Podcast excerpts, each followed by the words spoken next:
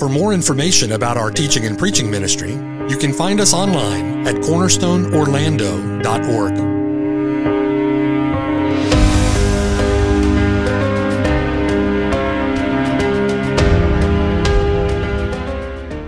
The following sermon has been brought to you by Cornerstone Orlando, making disciples for the glory of God.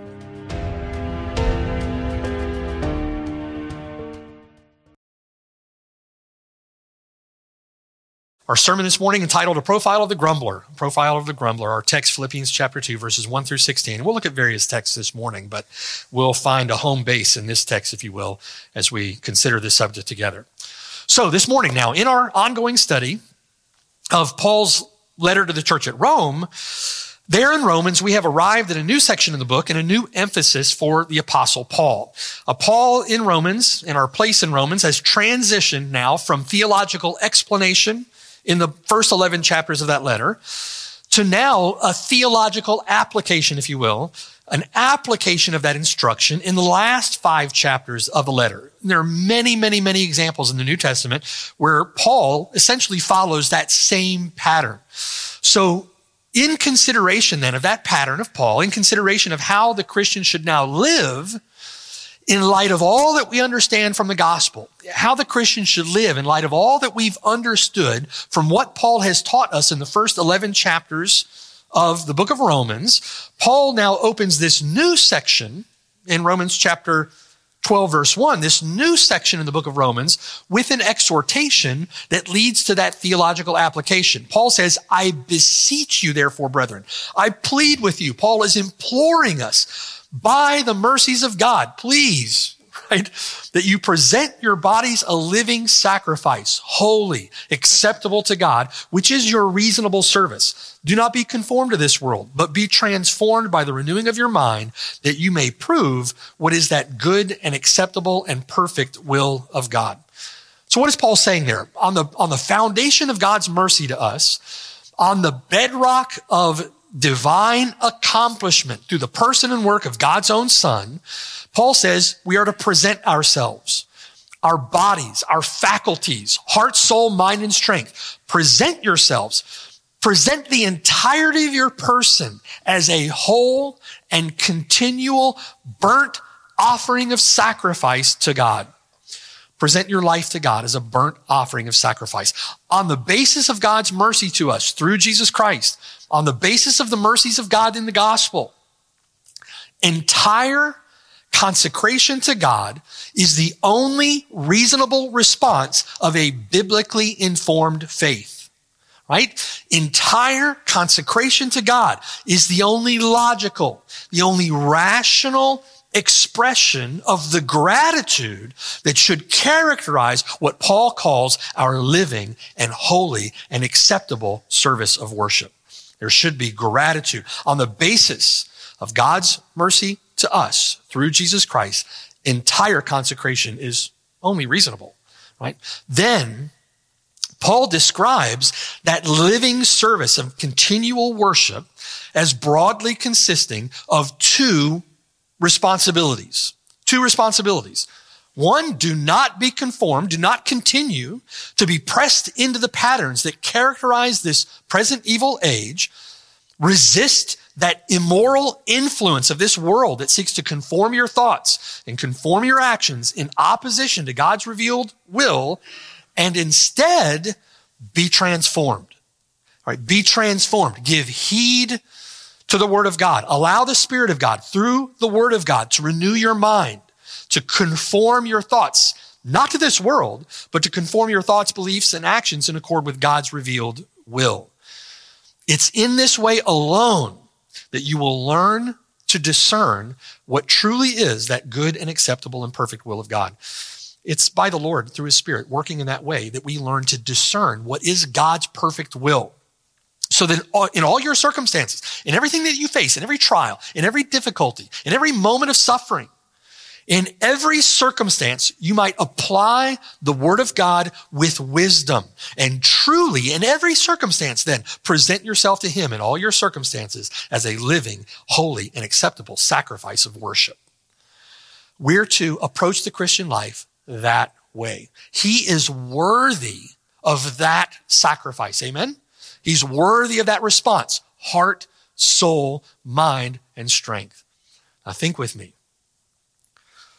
Paul, then, having called us to a living sacrifice in worship to God, having presented those two broad concerns that characterize that sacrifice, Paul then begins to teach within that antithetical framework that he's established, right? Do not be conformed, but rather be transformed. He begins to teach in that framework. Put off and put on. For example, verse three, do not think of yourself more highly than you ought to think. Do not be wise in your own opinion, Paul would later say, but rather be content with God's providence concerning the measure of grace or the measure of faith that he's bestowed on you. That opens chapter 12, right? Put off and put on that antithetical framework. Verse 9, abhor what is evil, cling to what is good. Antithetical framework, right? Verse 21, do not be overcome with evil, but rather overcome evil with good. Paul is working through instruction now, applying those two broad concerns. Do not be conformed into the pattern of this evil age. Don't be pressed into its mold, but rather be transformed by the renewing of your mind and working within that antithetical, antithetical framework. Paul now teaches practical application for the Christian life. Now, it's in consideration of Paul's emphasis then on practical application and in consideration of Paul's framework that antithetical framework in this section of Romans that I thought it'd be timely and helpful for us as the body of Christ, for us as the people of God, to take a brief exit off the Romans road, if you will, to uh, look at this framework that Paul has introduced. The plan that we have in this brief series will be to exit the highway, exit the Romans road for a period of time to take in scenery, if you will. Instead of flying by, like seeing subjects fly by as we're driving down the road, we need to take in those subjects. We need to understand them. We need to get up close. We need to grab some pictures and we'll get back in the car and get back on the highway. Okay. That's the plan. As we do that, as we take the exit and take in the scenery, we're going to follow Paul's antithetical framework. We're going to look at various profiles. For example, we'll consider the bitter man and the forgiving man, right? We'll consider the contentious man and we'll consider the peacemaker. We'll consider the haughty and the humble and so on. We'll look at several profiles in that way. We're going to draw out several of these profiles in the weeks to come, and then we'll get back to Romans 12. Okay. And we'll continue to add we'll continue to add to these profiles in the years to come as we find opportunity to do that. I think that'll be really helpful for us as we consider practical application of the gospel in our Christian lives. Now we're going to begin those profiles this morning with a profile of the grumbler. And we're going to follow that profile with a profile of the grateful. Right, that's coming. But let's consider this morning together a profile of the grumbler. When Paul admonishes the believer in Romans chapter 12, verse 2, to stop being pressed into the pattern of this evil age, he has in his mind the thinking, the character, or the conduct that typifies this age. Now, if you think about the, the present evil age in which we live, I think you can imagine with me the type of character, the type of conduct, the type of thinking that typifies this evil age in which we live. There is a pattern of thinking that's exemplified by this evil age. There is a pattern of conduct that is entirely consistent with this evil age, making it entirely inconsistent with that age which is to come. That which is typical of this age is entirely inconsistent with what will characterize the age to come. The character and conduct of this evil age is marked by unrighteousness. The character and conduct of that age will be marked by righteousness. The character and conduct of this age is the character and conduct exemplified by our three enemies. The three enemies of the Christian, the world, the flesh, and the devil. John says, all that is in the world, the lust of the flesh, the lust of the eyes, the pride of life. It's not of the Father, it's of the world. In other words, the pattern of this evil age is evident in the thoughts, the desires, the values, the beliefs, the affections, the attitudes, the convictions, the conduct of those who are the children or the fruit of this evil age. Those patterns are evident in the products of this age. Do you see? Right? So Paul then is exhorting in Romans chapter 12. He's exhorting believers, listen, stop being influenced by that pattern. Stop being influenced by those thoughts, that thinking, those ideologies, those values, those desires, those attitudes, those affections, those convictions. Stop being influenced by this evil age. It is exerting constant pressure on you. It is exerting constant force on you. And you and I, we must stand opposed to that influence, stand opposed to that force. Now, all of that said, it is difficult to imagine anyone who exemplifies the spirit of this evil age more so than the grumbler. Right? Now, it'd be tempting, it'd be really tempting to open up this subject this morning by complaining about all the complaining. it goes on. It'd be really tempting to do that. There's a lot of complaining uh, that goes on. Turn on the news, complaining, complaining, complaining, turn off the news, right? It's like just constant complaining. This age is marked by a grumbling spirit. It is marked by a grumbling spirit. That is no mystery to us. We've experienced, brothers and sisters, you and I have experienced the bitter fruit of grumbling and complaining in our own church. This age, the entirety of this age, marked those in the flesh, marked by a grumbling spirit. However, as we think about those things, it's the grumbling and complaining in my own heart that I have to be concerned with, right? It's my own complaining that I have to be concerned with. God has given me responsibility to be concerned with my own grumbling and complaining heart. God has given you responsibility to be concerned about the grumbling and the complaining that you find in your own heart. It's our responsibility to resist the pattern. It's our responsibility to resist those forces that influence us, shaping us into the mold of this present age. It is 11. It is 11. And if you allow it, it will leaven the whole lump. It is a poison. It is a poison that corrupts. It is a poison that pollutes. And as long as you don't stand opposed to it, it will continue to pollute. It will continue to corrupt. So what does the Bible then have to say to me about my grumbling and complaining. I hope you'll find something in there for you also. Okay? Turn with me to Philippians chapter 2. Philippians chapter 2. Now, I find it very interesting. In this section of the letter, Paul in Philippians chapter 2 is dealing with dangers that arise from within the church. When we consider as a church, a church the dangers that we face, they are manifold. They are manifold. And here in Philippians chapter 2, Paul is dealing with, he's confronting, he's concerned about dangers that approach that are, that are arising against the church, and in particular from within the church. He's dealt with dangers that have arisen outside the church, persecution from outside. He's concerned now with dangers that arise from within. In chapter 1, Philippians chapter 1, verse 27, Paul commands believers in the church at Philippi to conduct themselves in a manner worthy of the gospel. And the two marks that distinguish that conduct in Philippians chapter 1 are one, that they stand fast in one spirit, one mind as they labor together with the gospel in the direction that they go, in the aim of the church, the mission of the church, that they labor together with one mind in that work. And two, that they stand fast in one spirit, one mind, without fearing those who oppose them. Those two aims, those two marks. Now, considering the, the dangers that they face as a church, Paul in Philippians chapter 2 now is calling the church to unity. It's interesting. Considering the danger that they face, Paul calls the church to unity. Look at verse 1.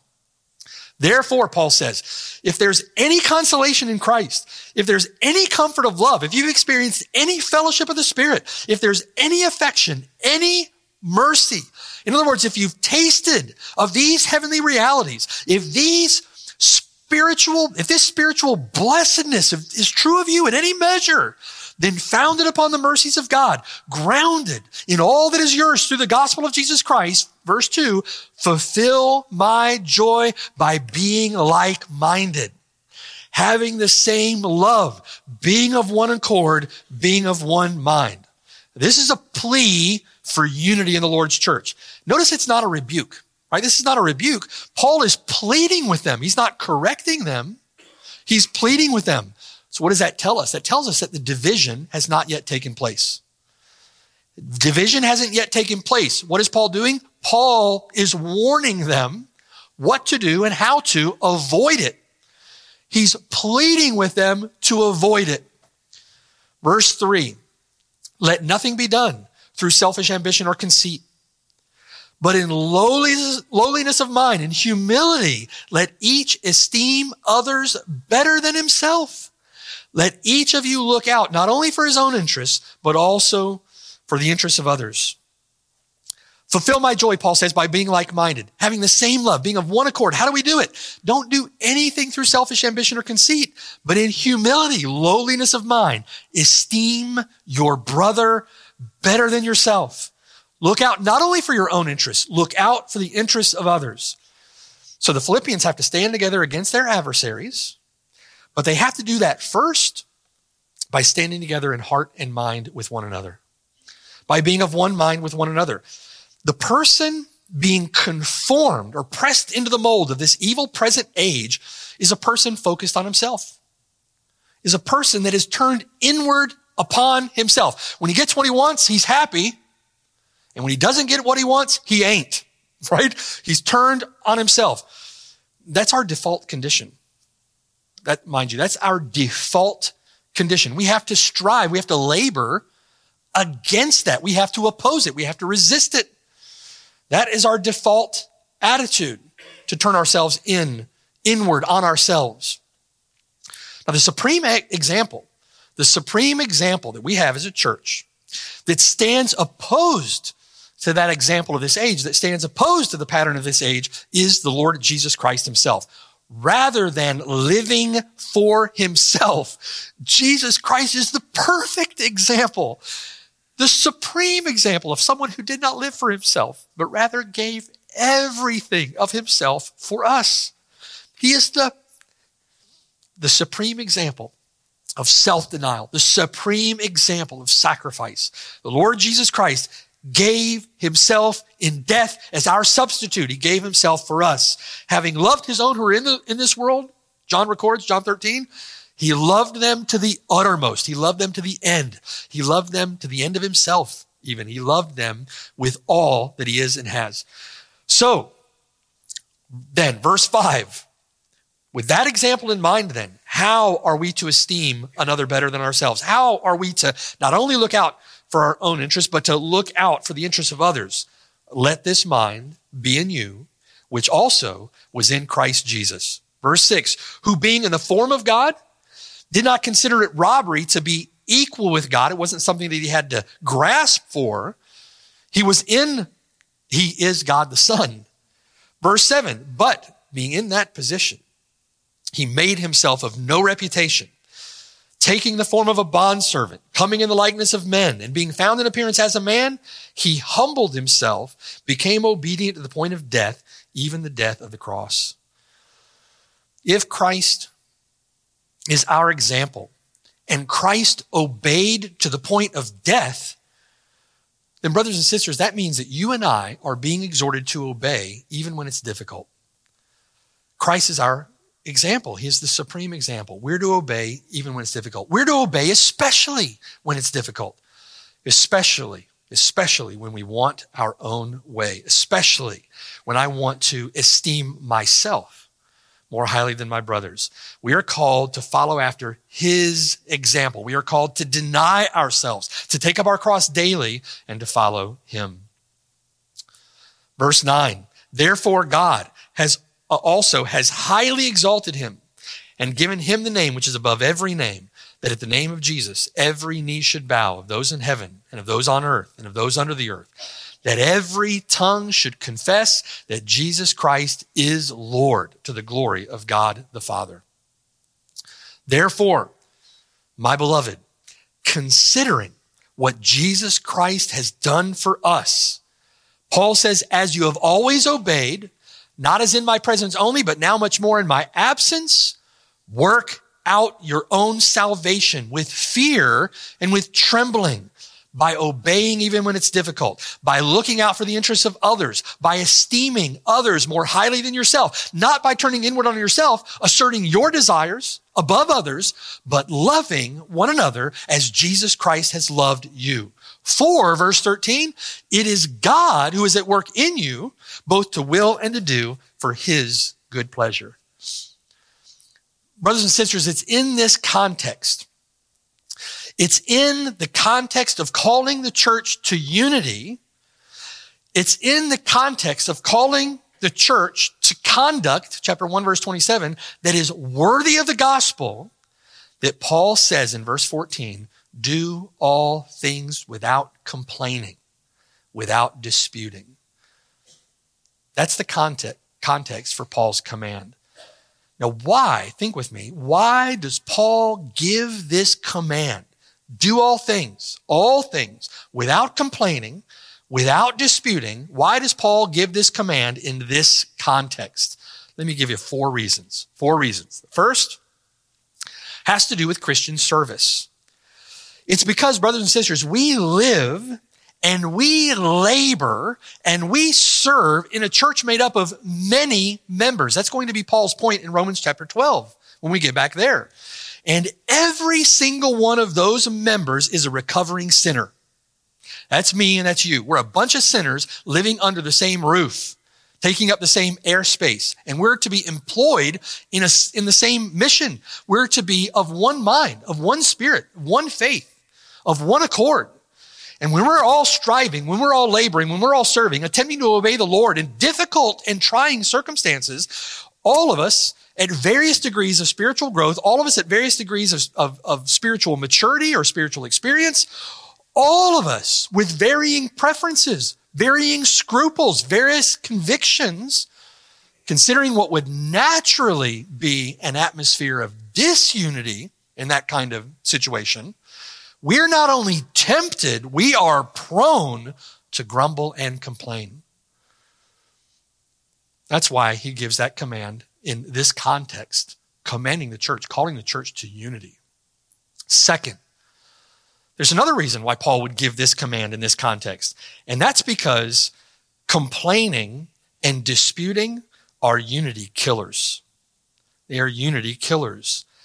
Complaining and disputing over your complaints will destroy a marriage. It'll destroy your marriage. It'll destroy a home. It'll destroy your relationships. Complaining will destroy a church. Complaining will destroy a soul. Third, complaining is entirely inconsistent with the example of Jesus Christ the example that he has set for his people, and complaining will ruin the witness of the Lord's church in this world. Verse 14, do all things without complaining and disputing, so that you may become blameless and harmless children of God without fault in the midst of a crooked and per- perverse generation, in the midst of this evil present age, among whom you shine as lights in the world holding fast the word of life, so that I may rejoice in the day of Christ, that I have not run in vain or labored in vain. And notice also there at verse 16, grumbling or complaining is a step on the path to apostasy. Right? Do all things without complaining, without disputing, so that you may hold fast the word of life. So complaining, not only will it destroy a marriage, destroy a home, destroy a relationship, destroy a church, complaining will also destroy your soul. Okay? Paul refers to two Greek words in verse 14. The first is gongusmos. Uh, it's translated as complaining. It's considered an onomatopoeia. So what that is, where a word uh, sounds like what it is. It refers to murmuring, gongusmos, under your breath, complaining under your breath, right? It, it's the word sounds like what it is. The second word is dialogismos. Dialogismos. It's translated as disputing the first word, gongusmos, refers to being displeased. Literally, it's an expression of displeasure. It's expressing displeasure. The second word refers to what you sinfully do with that displeasure. You are displeased, and so you, dialogismos, you, you you uh, dispute. The word conveys a sense of expressing doubt, of expressing suspicion, of advancing your own opinion on the basis of that doubt, that suspicion, that thinking, or arguing on the basis of that doubt, suspicion, thinking, or disputing. Okay?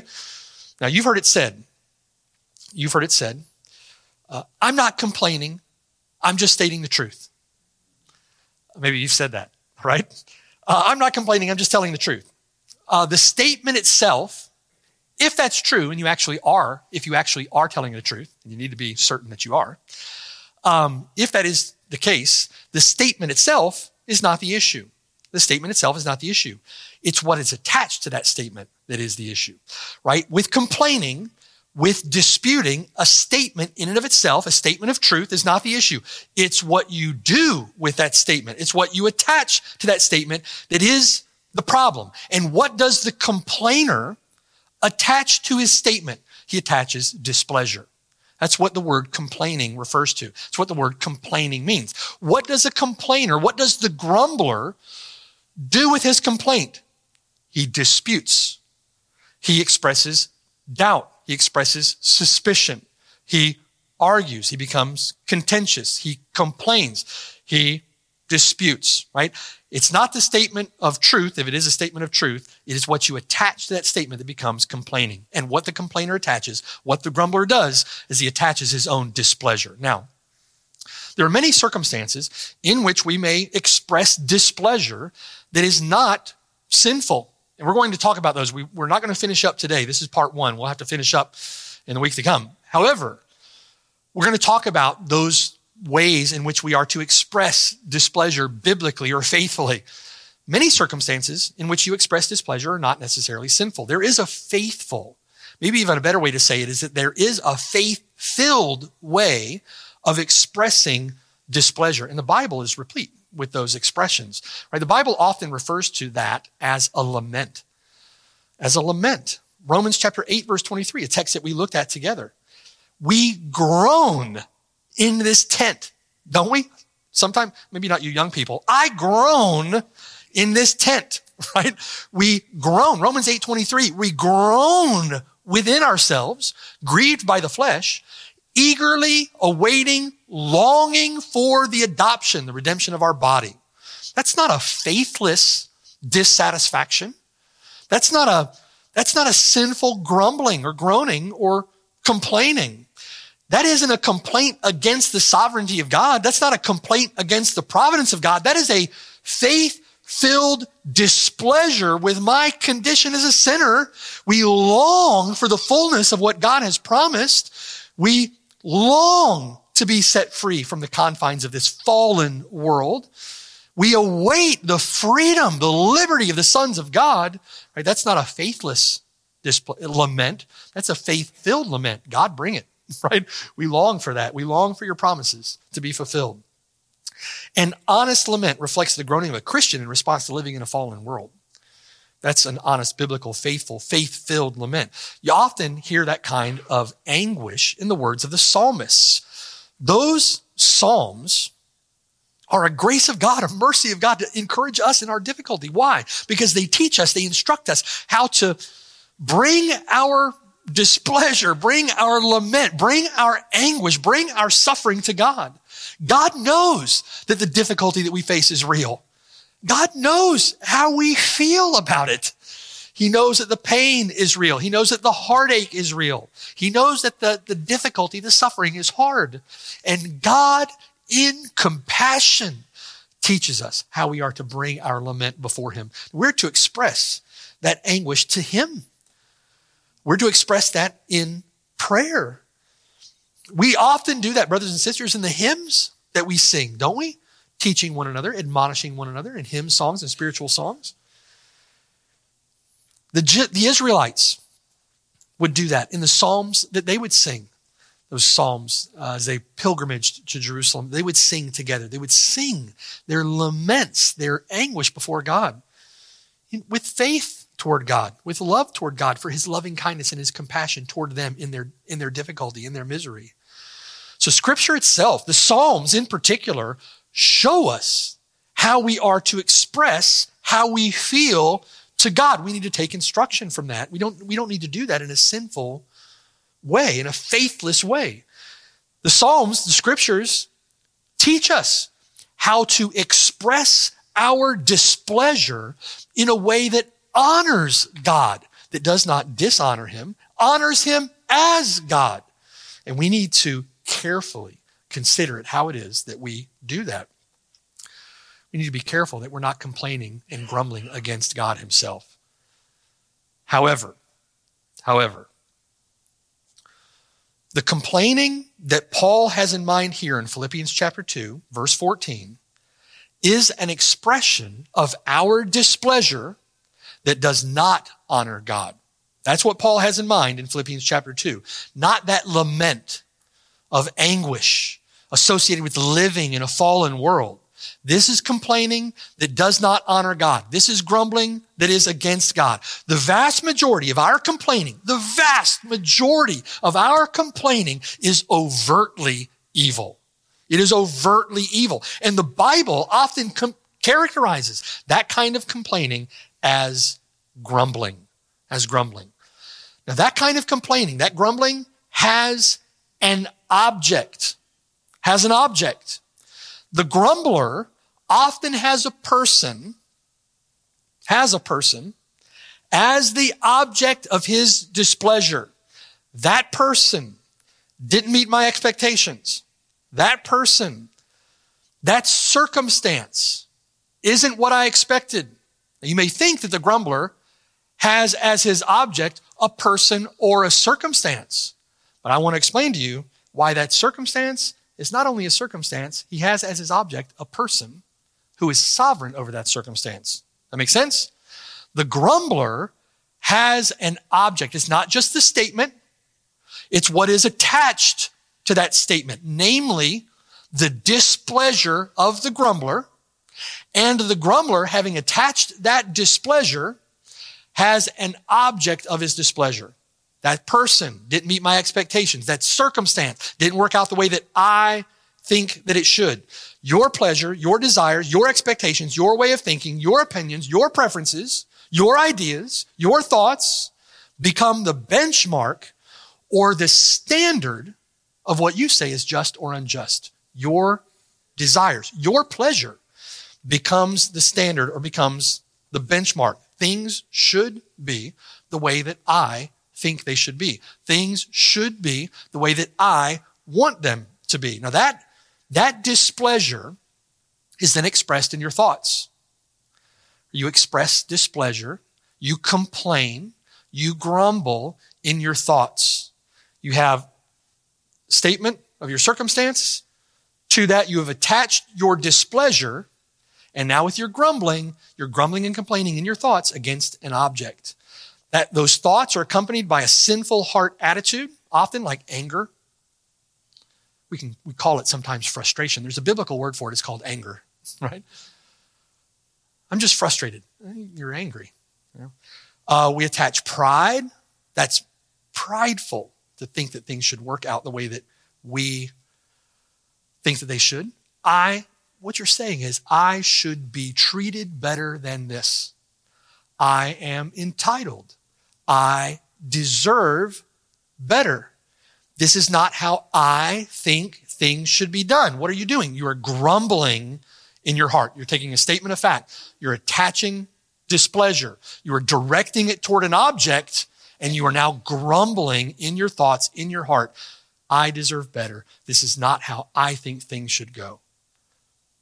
Or that displeasure, that grumbling, slips the confines of your heart and mind, and it is loosed through the open portal of your tongue. And you grumble and you complain with your words. Not just in your thought, thoughts now, not just in your heart, but now you're grumbling and complaining with your words. Grumbling and complaining words are critical words. They're often gossip. They are often slander. They produce strife. They produce contention. They produce discord. They produce division. They produce bitter fruit, not only in your own heart, but also outwardly, as that leavens and defiles. The remedy, brothers and sisters, the remedy is to look at that situation, that circumstance, that original statement, if you will, with gratitude. There are many ways in which to remedy this evil in our own hearts and minds, but to look at that circumstance with gratitude. Oh, it's raining. I hate getting wet. we'll complain about anything, we will complain about the weather rather than, oh, praise God. Praise God. When, when, when, when Paul says that God does good, that he makes rain to fall on the just and on the unjust, that's not God bringing judgment upon the just and the unjust. He's making it rain on the, that's God being good. that's God being good. We can be grateful, right? The, the remedy is gratitude. The remedy is understanding, biblical understanding, biblical wisdom. We'll talk about that soon. But whether confined to your mind or spewing forth from that unruly member in your mouth, James says, grumbling or complaining is an expression of your displeasure. At its root, grumbling or complaining is an expression of your displeasure. You've made a judgment. And you've made a judgment about a person. And not just made a judgment about a person, you've made a judgment against a person. Whether you would characterize it that way or not, that's the reality of the circumstance. You've made a judgment against a person. You've made a judgment, you might think, about a circumstance. But it's not only a judgment about a circumstance. We don't live in a world of chance.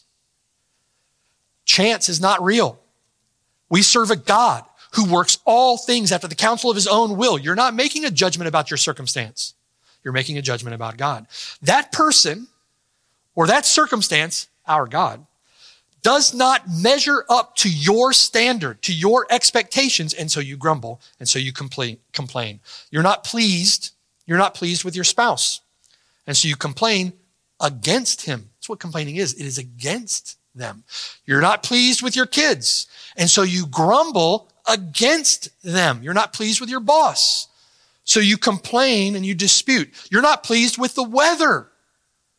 And so you're not complaining against the weather, you're complaining against God. You're not pleased with your church. And so you grumble and you complain against your church. You're not pleased with your elders. James 4, James says, Who are you to judge your brother? Who are we to judge one another in that way? We're not the lawgiver. We're not the judge. We're not to sinfully attach that kind of displeasure and then target our displeasure at our brother in that way, making an unjust judgment. You're not pleased with life. This is how I think things should have been done. This is the direction I think we should go. This is how I should have been treated. All of that, every single bit of it is grumbling and griping and complaining. And that grumbling, griping, and complaining may have an earthly object, but it ultimately has an, a heavenly object. it ultimately has God as its object. That complaining leavens your heart and mind. There is a path to apostasy. There is a path uh, to becoming the grumbler and it's a path filled with grumbling and complaining. It starts off with a complaint and ends with many.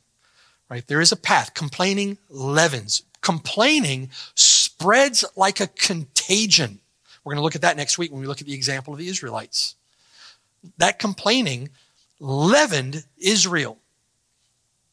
It cultivates a critical spirit.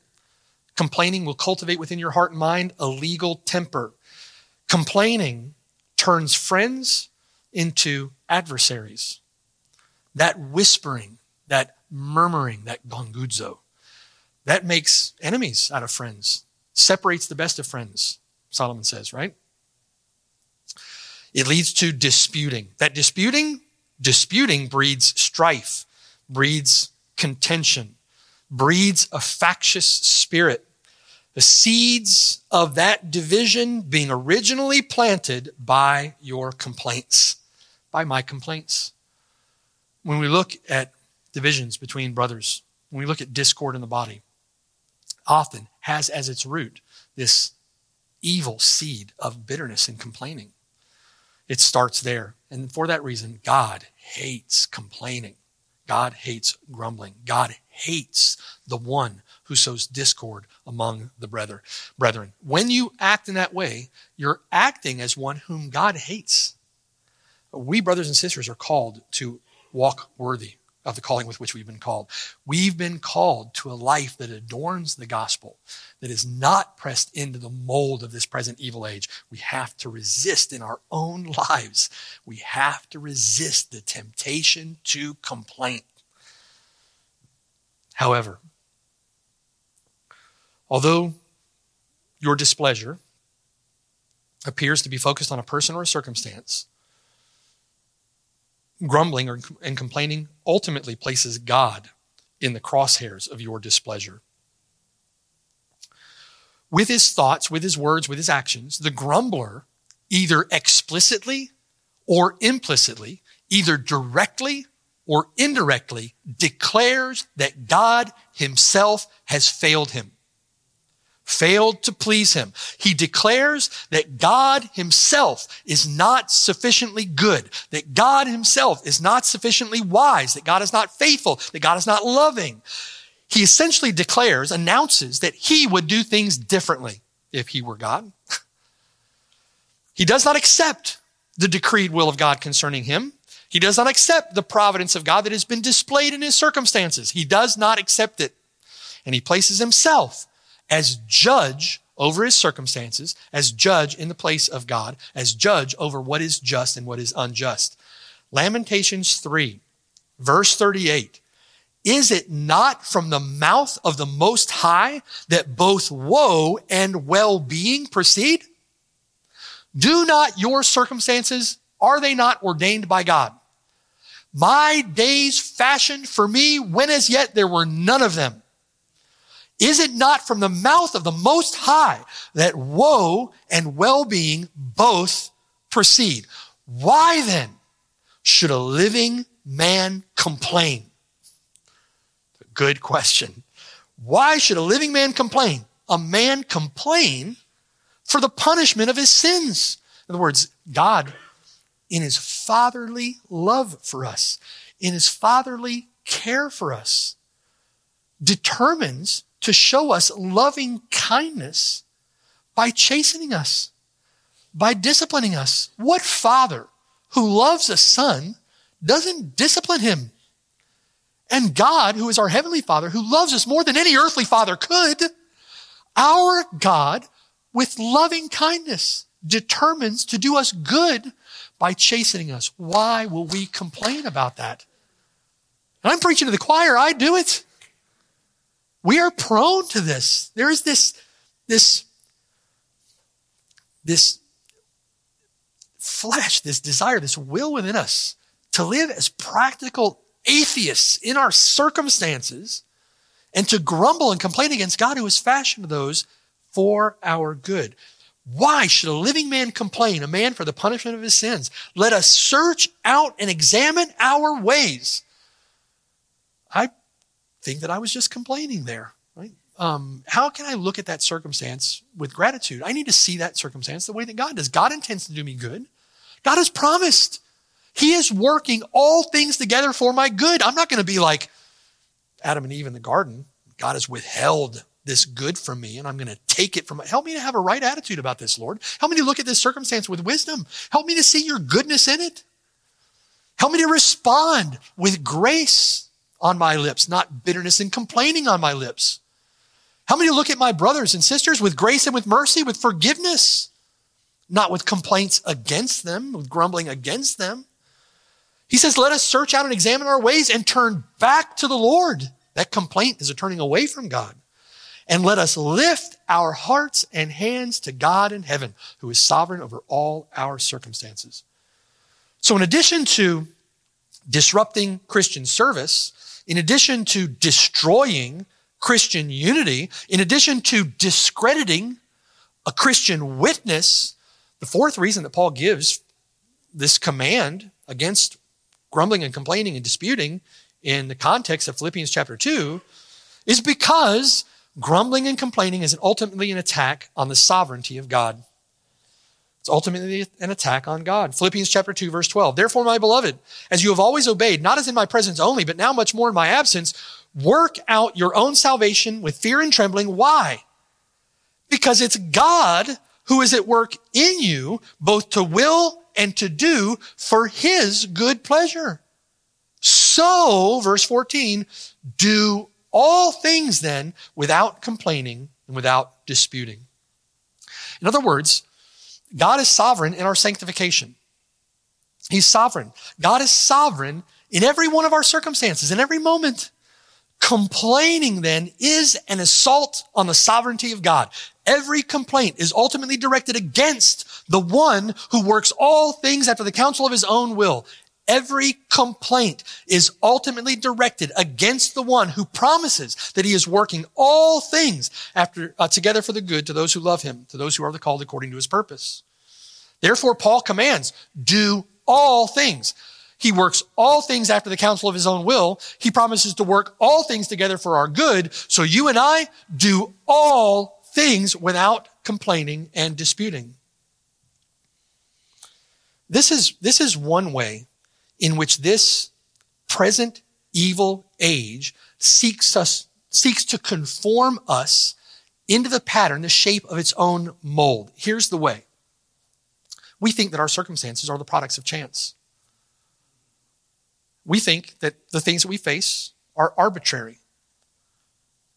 The butterfly effect, right? This happens, and then this happens, and then this happens, and this happens, and it all comes falling down on my shoulders. How unfair is all of that, right?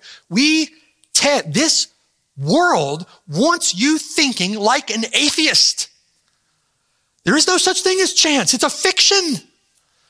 God works all things after the counsel of his own will. Brothers and sisters, we are then to do all things coram deo before the eyes of God in his sight as the one who is determined all of our circumstances. And we are to respond in our circumstances with faith in Him, trust in Him. He has done us good and He will do us good. He promises to do us good. He has not withheld any good thing from us. We live like practical atheists when we complain, we grumble.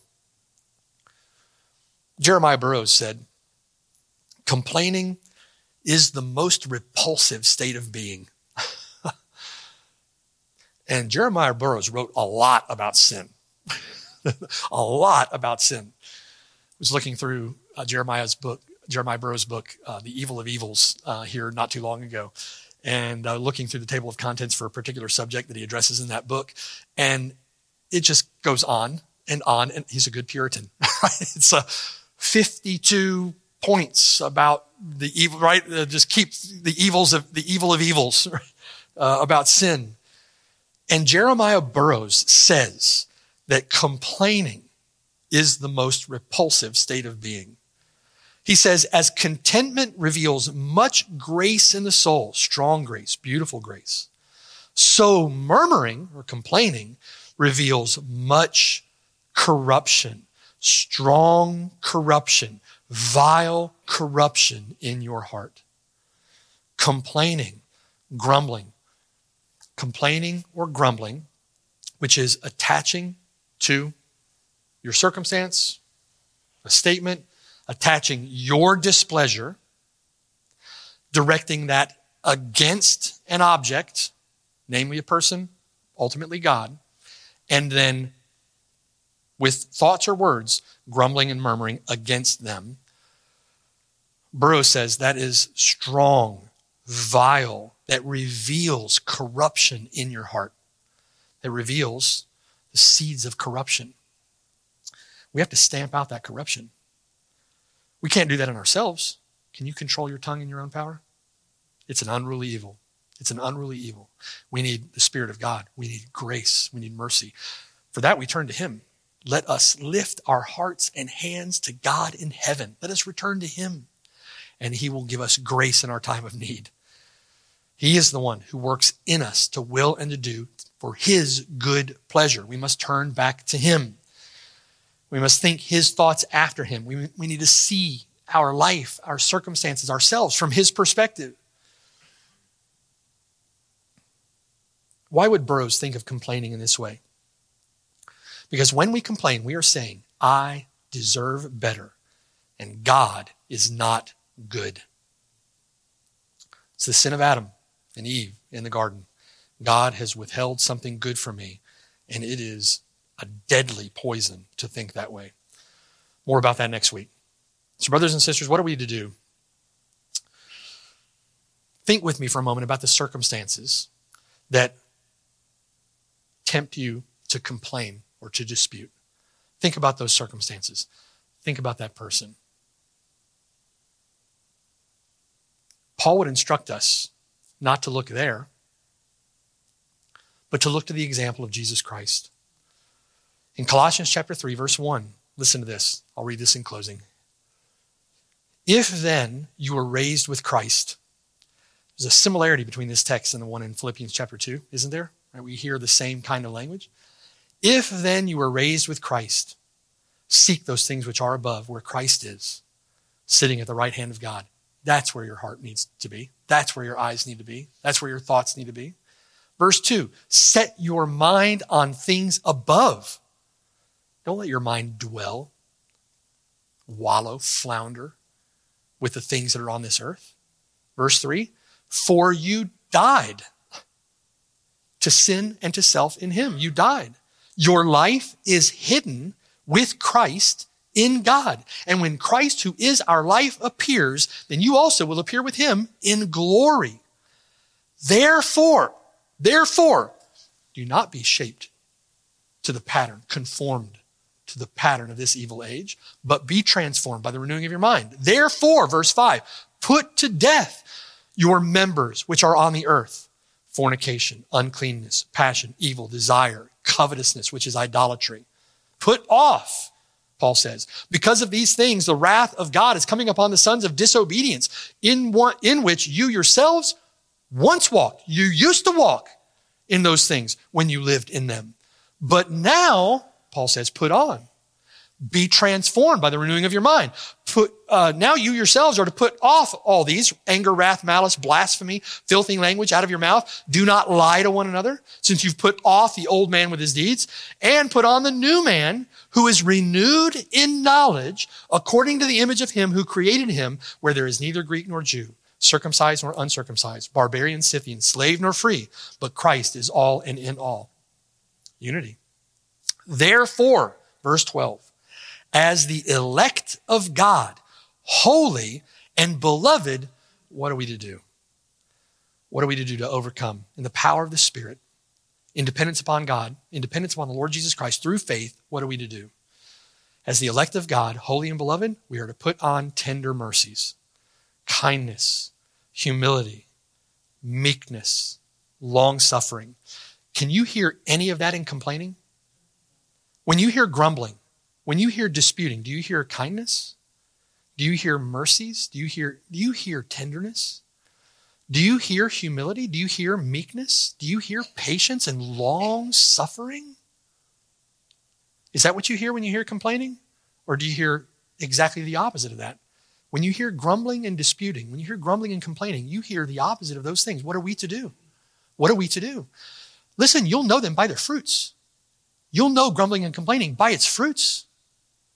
See if it doesn't carry these characteristics. If it doesn't carry these characteristics, there's something wrong with it. It's sin.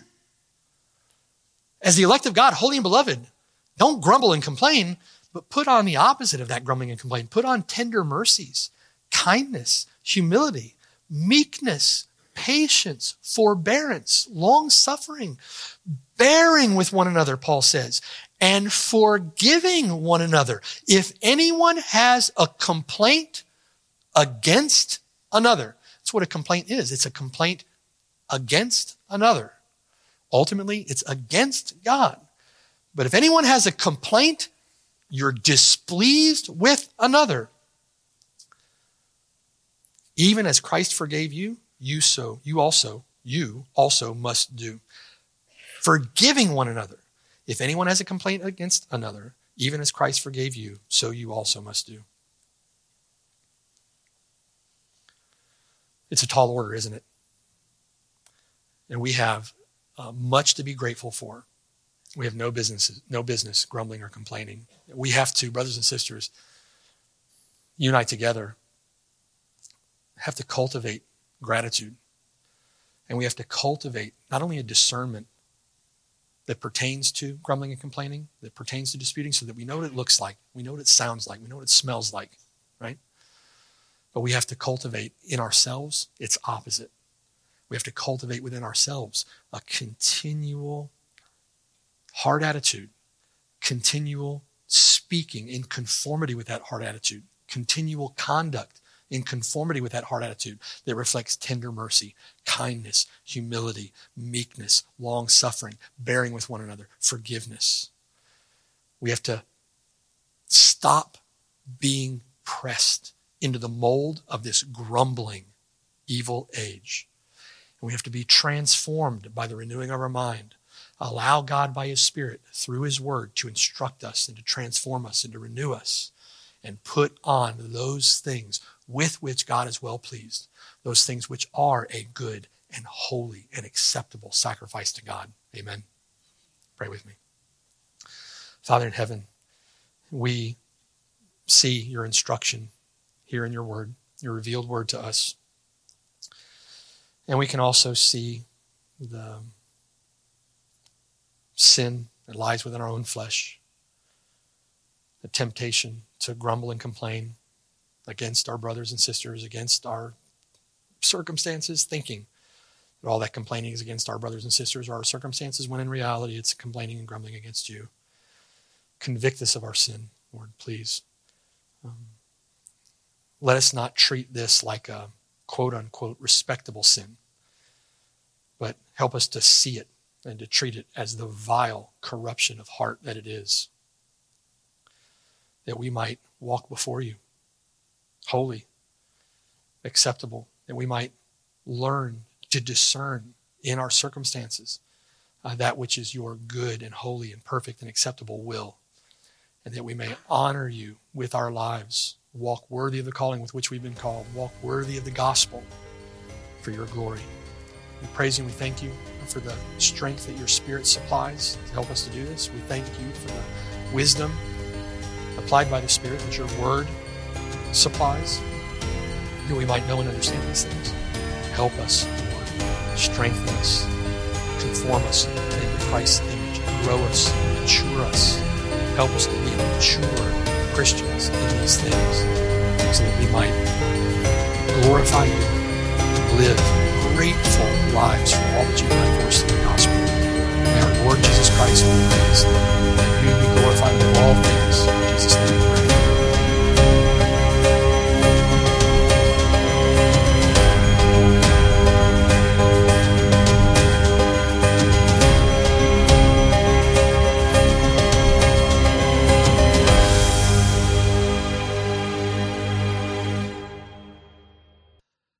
thanks for listening. My name is Mark Brashear, and I have the blessed privilege of serving with the saints at Cornerstone Church near Orlando, Florida.